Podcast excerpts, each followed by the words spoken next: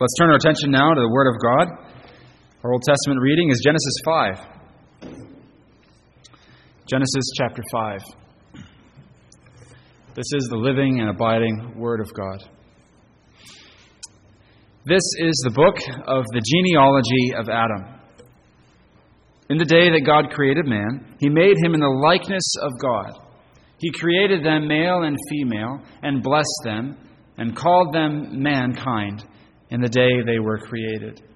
And Adam lived 130 years and begot a son in his own likeness, after his image, and named him Seth. After he begot Seth, the days of Adam were 800 years, and he had sons and daughters.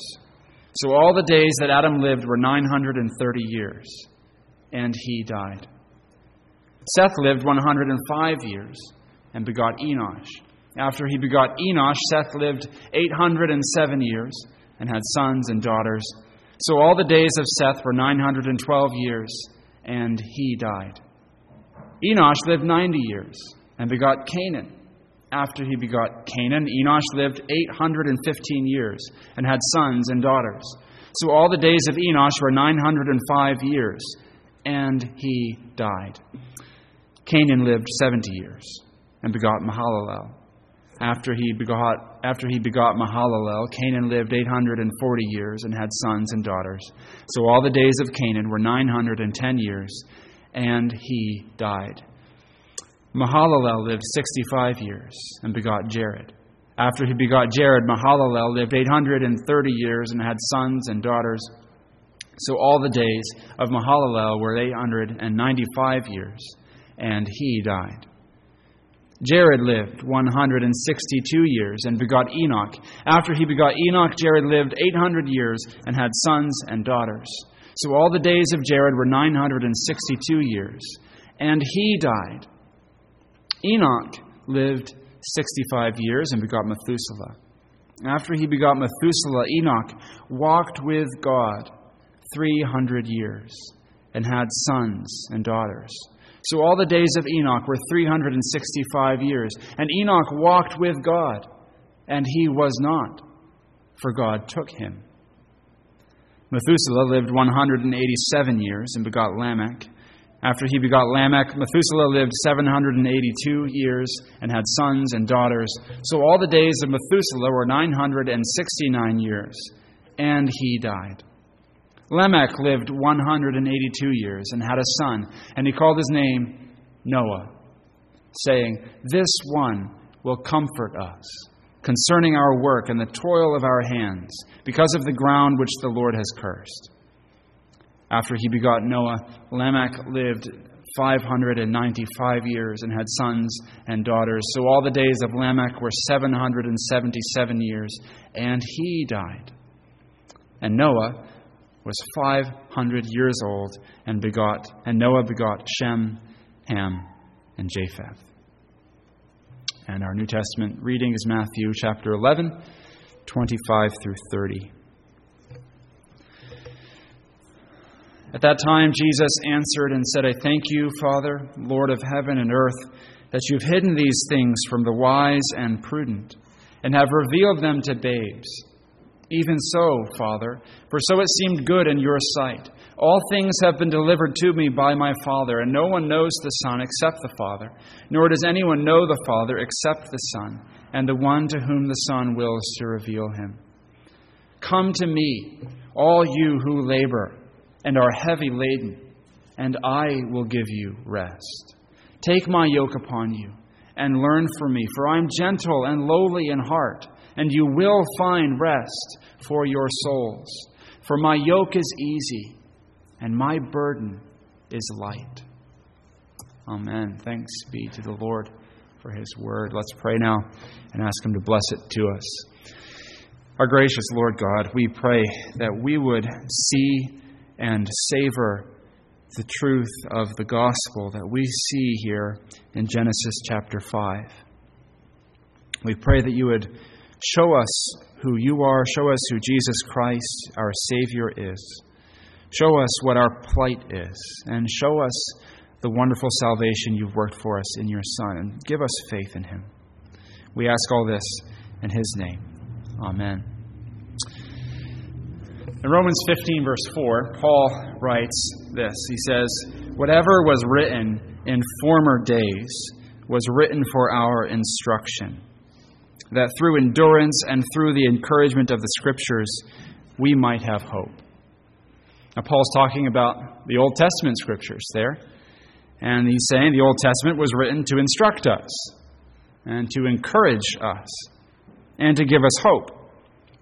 He says something very similar in 2 Timothy 3:16. All scripture is breathed out by God and profitable for teaching, for reproof, for correction, and for training in righteousness. All scripture profitable. All scripture good to give us encouragement and hope and instruction and training for righteousness. It's one thing to believe that, to read that and think, yes, that's true. I, I know that's true in theory. But then it's another thing to experience it, right? You go, you open the Old Testament, and you're reading along, and there are some bits that, that rings true. Yes, this feels profitable. This feels like training in righteousness. Uh, some of the wonderful narrative sections with, with some of the wonderful stories of God's faithfulness, um, the Ten Commandments, the Psalms, right? There's, there's so much there. But what about the genealogies? What about a chapter like Genesis 5? Where's the instruction and the encouragement and the hope here, right? There are these long lists of names that we can't pronounce of people we don't know. What good is that to us? Um, we can, you know, our eyes glaze over uh, and we and we rush on to the next the next chapter. But brothers and sisters, they have a purpose. The genealogies in Scripture are there for a reason. Uh, God has a reason in what He chooses to put in Scripture. He, he has a reason in what, he, what He inspires the human authors to write. The human authors, under His inspiration, have a reason to include it. I mean, writing a genealogy like this, with the kind of precision and detail we see, would take a lot of research. Uh, Moses had to go track all this down. Uh, he had, he had, to find all this out to, to write this down. There's a lot of research that goes into knowing exactly when Jared begot Mahalalel right? knowing what, how old he was and, and, the ages and that sort of thing. There's a lot that goes into this. It, it was tedious for him to write it. So, why do you go to all that effort? There's a purpose. That's what we're saying. So, what we need to ask when we come to a text like this is well, why, why is it here? I know it's to instruct me in something, I know it's to teach me something. Why, why is it here? Eh, what's the theological purpose? And also, what's the practical purpose for my faith? To be strengthened here. As far as Genesis 5 goes, I think this is what it's teaching us through the genealogy it gives us. It's teaching us that even though death reigns through Adam, God is faithful to his promise to raise up a son who will bring us life and rest. God is faithful, right? We see, we see in Genesis 5 that death is reigning from Adam onward but that God is being faithful to his promise. His promise to raise up a son, his promise to bring resurrection life, his promise to bring rest and relief from the curse. That's the main theme.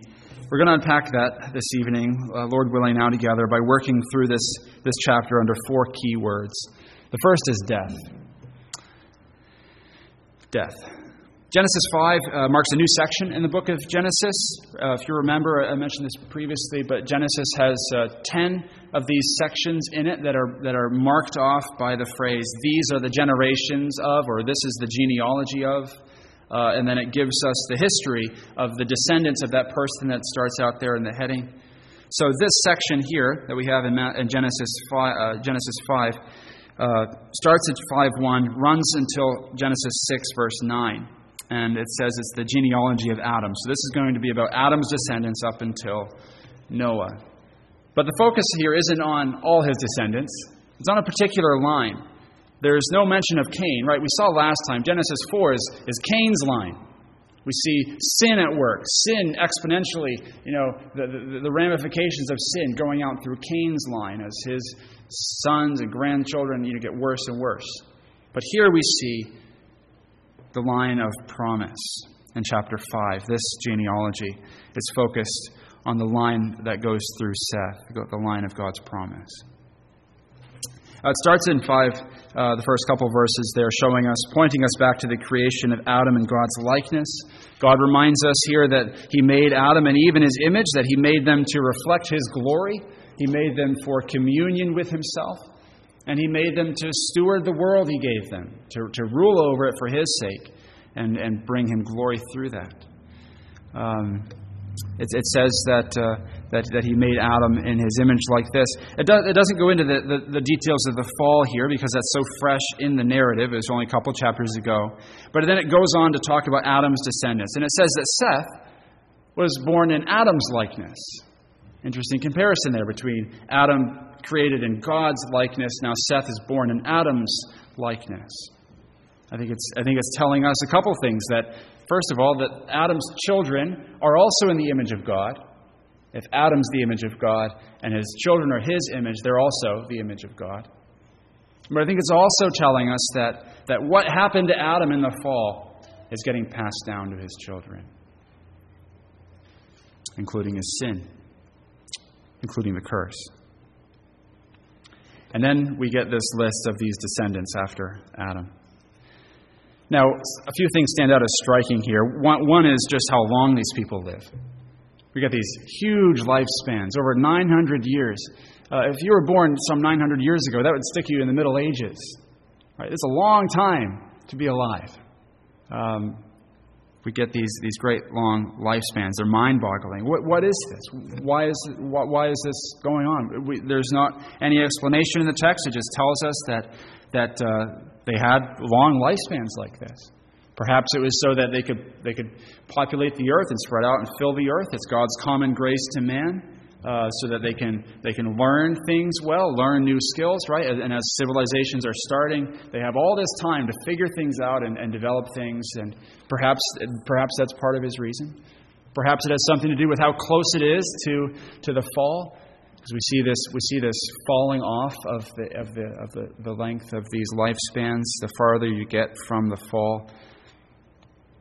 We're not sure why, but it's here in Scripture. But anyway, while this, while this lifespan, the length of these lifespans does catch our attention, something else is driven home, and I want to hone in on uh, that, that's driven home even more. It's not that these people lived really long lives. That's the drumbeat of the chapter. It's that they all died. Right? Every single one of them ends with this, with a couple, with, with one exception, right? Every single one of them, with one exception, says that he died gives us his name, gives us a son, tells us how long he lived after he had that son, gives us the total of his years, and then says, He died. Now, we don't really need that information, do we? Right? We, we, we, we don't need him to spell it out for us. There aren't other genealogies in Scripture that do this. This isn't a normal feature of, of the genealogies in the Bible. You can just say, so and so lived to be 910. And then you just assume he died. But the takes pains to say over and over and over, and he died, and he died, and he died. What's the point? That everyone who descended from Adam died. All right, this is exhibit A for Paul's statement in Romans 5:17 that death reigned through Adam. Or this is, this is, that, this is giving us the visual of that, of that same truth.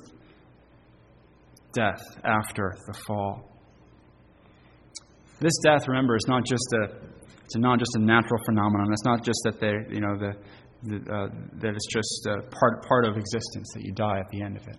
But this is God's curse. We saw this uh, uh, as God exiles man from the garden. The, the curse includes this death. He tells Adam, "You will surely die." and it follows on to his descendants as well. And God is God is showing us every single one of them died, even as I promised they would if they sinned against me. It's a bleak picture, it's a dark picture.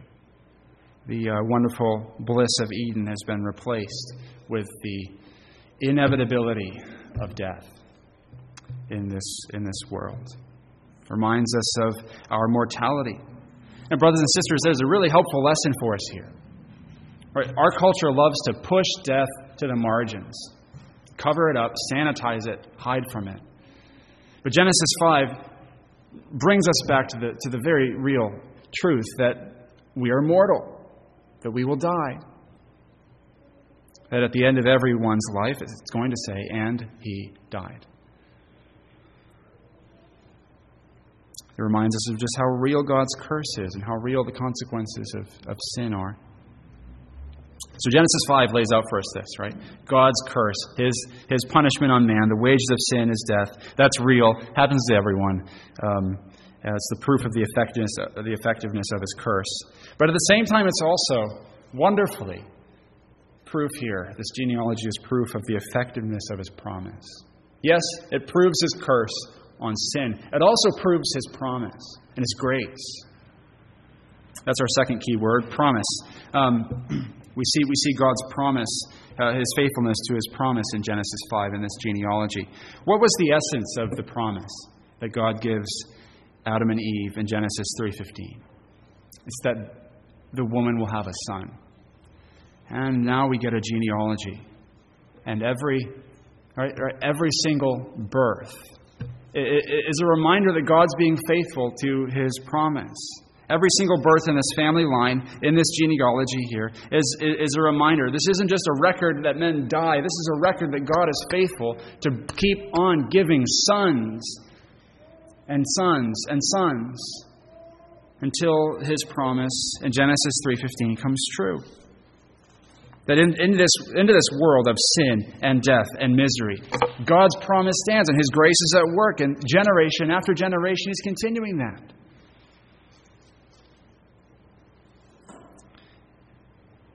And he keeps bringing he keeps bringing new life. And, and he's in particular he's, he's caring for the godly line here right? We see it we, we saw in genesis 4 last lord's day that god is by his common grace he does sustain descendants in cain's line. He does give him children and his children children out of his common grace. But in particular here god is not just preserving life but preserving life of, of the godly seed and life of, of the promise. This is, this is the line of, of promise that we're tracing out in Genesis 5. Most of these names we don't know. We don't know if they were all faithful, if they're all righteous, or if there was some wicked mixed in. We, we, we know we get a few key ones drawn out and drawn attention to that we know they are righteous. Um, uh, but, uh, but, but what we see overall is that the true faith is preserved. The true faith is passed on here in Genesis 5 from generation to generation. And again, this, this emphasizes for us what we saw last time in Genesis 4, right? The, the main point of chapter 4 is even though it looks dark and bleak, and the seed of the serpent is multiplying and growing stronger and appears to crush the seed of the woman, God is being faithful to his promise. And chapter 5 here picks that up and, and draws it out. Yes, God is faithful to his promise to bring a Savior. He keeps his word. He keeps his word. So, promise. That's the second key word. And, and what we see now, uh, two more things, to, to, two more key words here. Take that promise and highlight it for us. Give us two aspects of it, of it for us. Um, the first thing this, this promise is fulfilled in is, is the life of Enoch. This is our third heading, life. We see life here in, in Enoch. Uh, look with me at verse, uh, verses 21 to 24. We read there this Enoch lived 65 years and begot Methuselah. After he begot Methuselah, Enoch walked with God 300 years and had sons and daughters. So all the days of Enoch were 365 years. And Enoch walked with God, and he was not, for God took him. Three things that I want to draw out from, from these verses that stand out here. First, we're told twice Enoch walked with God. No one else really gets much of a commentary in this genealogy on, on their life, but Enoch, we're told twice, he walks with God. Uh, we're, we're, we're told that he, that he is, uh, what does it mean? He walks with God. The same expression is used later on in chapter 6 regarding Noah. It says this in, in Genesis 6 9. Noah was a righteous man, blameless in his generation. Noah walked with God. So, in other words, to walk with God is to be blameless and righteous and, and, and, uh, and living your life before the face of God. We get a similar expression used with Abraham as well. In Genesis 17, verse 1, God says to Abraham, I am God Almighty. Walk before me and be blameless. And then we get it again, 1 Kings uh, David is commanded to live the same way. Walk before me in faithfulness with all your heart and with all your soul. And then finally, uh, to, to, illumine Enoch's life of walking with God a little more, Hebrews 11 5 gives us this bit that uh, Enoch is living his life as a man of, a man of faith. So if we put all this together, what's it mean to walk with God? It means that you're living by faith, you're, you're trusting the promises of God, you're living before the face of God, you are recognizing that He is watching everything you're doing, and your whole life is oriented towards, towards fearing and obeying and honoring, honoring Him. Enoch did this, we're told, that he, he, he lived this way, faithful to the Lord. The, the sense here is that it wasn't just a seasonal thing, it was a continual thing. He continued walking with God. The rest of the world's turned from him, but Enoch stays faithful, walking with him. Matthew Henry comments this that to walk with God like Enoch means to set him always before us and to act as if we were always under his eye. It is to make God's word our rule and his glory our end in all our actions. It is to make it our constant care and endeavor in everything to please God and in nothing to offend him. Enoch's here is a wonderful example for us. We see here part of, part of uh, what uh, the New Testament promises about the usefulness of the Old. Right? An example for us to, to instruct us in how to walk before the Lord in holiness. That's the first thing that stands out when this, with this uh, section on Enoch here. He walks with God. Second, it's, um, it's no coincidence here to notice that uh, Enoch is the seventh generation from Adam uh, through, through Seth's line. If you remember chapter 4, we trace Cain's descendants down uh, to, to Lamech, and he's the seventh from Adam through Cain's line. And Lamech is, is sort of the epitome of sinfulness in that chapter. That, that, uh, that, that the fruit of sin has, has, has just multiplied and, and taken off in Lamech's life. That he's boasting of his violence and his vengefulness, and he's uh, rebelling against God's created order. Um, uh, we, we, see that he's, he's the seventh from Adam in the sinful line. But here we get Enoch, seventh from Adam in the godly line. Contrasting here what God's grace does. Right? What, what we, we, we see in chapter 4 what sin does, how it wrecks Cain's family for generations and gets worse and worse and worse. But chapter 5 says, here's what God's grace does. Right? Look how it can save and change a family and a life. That's the second thing to see God's saving grace, His glorious grace to the line of Seth and, and to, to Enoch in particular, that has borne such fruit that this man is now walking with God so faithfully. And then the third thing, the most striking thing of all about Enoch, is that instead of the usual conclusion in the genealogy, gene, the genealogy here, right, and he died, which all the other people here get, we read this about Enoch, and he was not, for God took him. That's remarkable, right? We, get, we have this record of death. He died, he died, he died, and, and smack in the middle of it, Enoch, he was not, for God took him. What's going on with Enoch? What is this? Uh, over, uh, uh, this is similar to what happens to Elijah in 2 Kings 2. He's taken up bodily. The flaming chariot comes and takes Elijah up bodily, and he's hidden by a cloud. Um, Enoch, same thing happens. He's taken up by God. Hebrews 11:5 says this: By faith Enoch was taken up, so that he would not see death, and he was not found, because God took him up. It's mysterious. We don't, we don't, we don't know how this, how this worked, that he's translated into heaven without having to taste death. But the point of it is, this glorious ray of hope here in the middle of this dark chapter about the, about the curse and death on, on sin. Here comes, here comes God's grace, raising up this man, Enoch, who walks with God faithfully, and then in some miracle doesn't die. It's remarkable. It's, it's, it's, it's holding out this wonderful promise to the men of his time, to the godly line around him, that there is still life, eternal life, resurrection life, that death isn't final. It's holding out this hope to the Old Testament believers, right? They had, they had some promises. not like we have. But Enoch's life was to them like a beacon, right? Here, God is the God of eternal life and who will make a way back into the paradise of God and to taste of that tree of life and live forever. It's a wonderful promise to them. And that's our hope, isn't it? Enoch points us to eternal life. He points us to life that uh, life in the presence of God in heaven. The fact that he didn't taste death reminds us of this, brothers and sisters.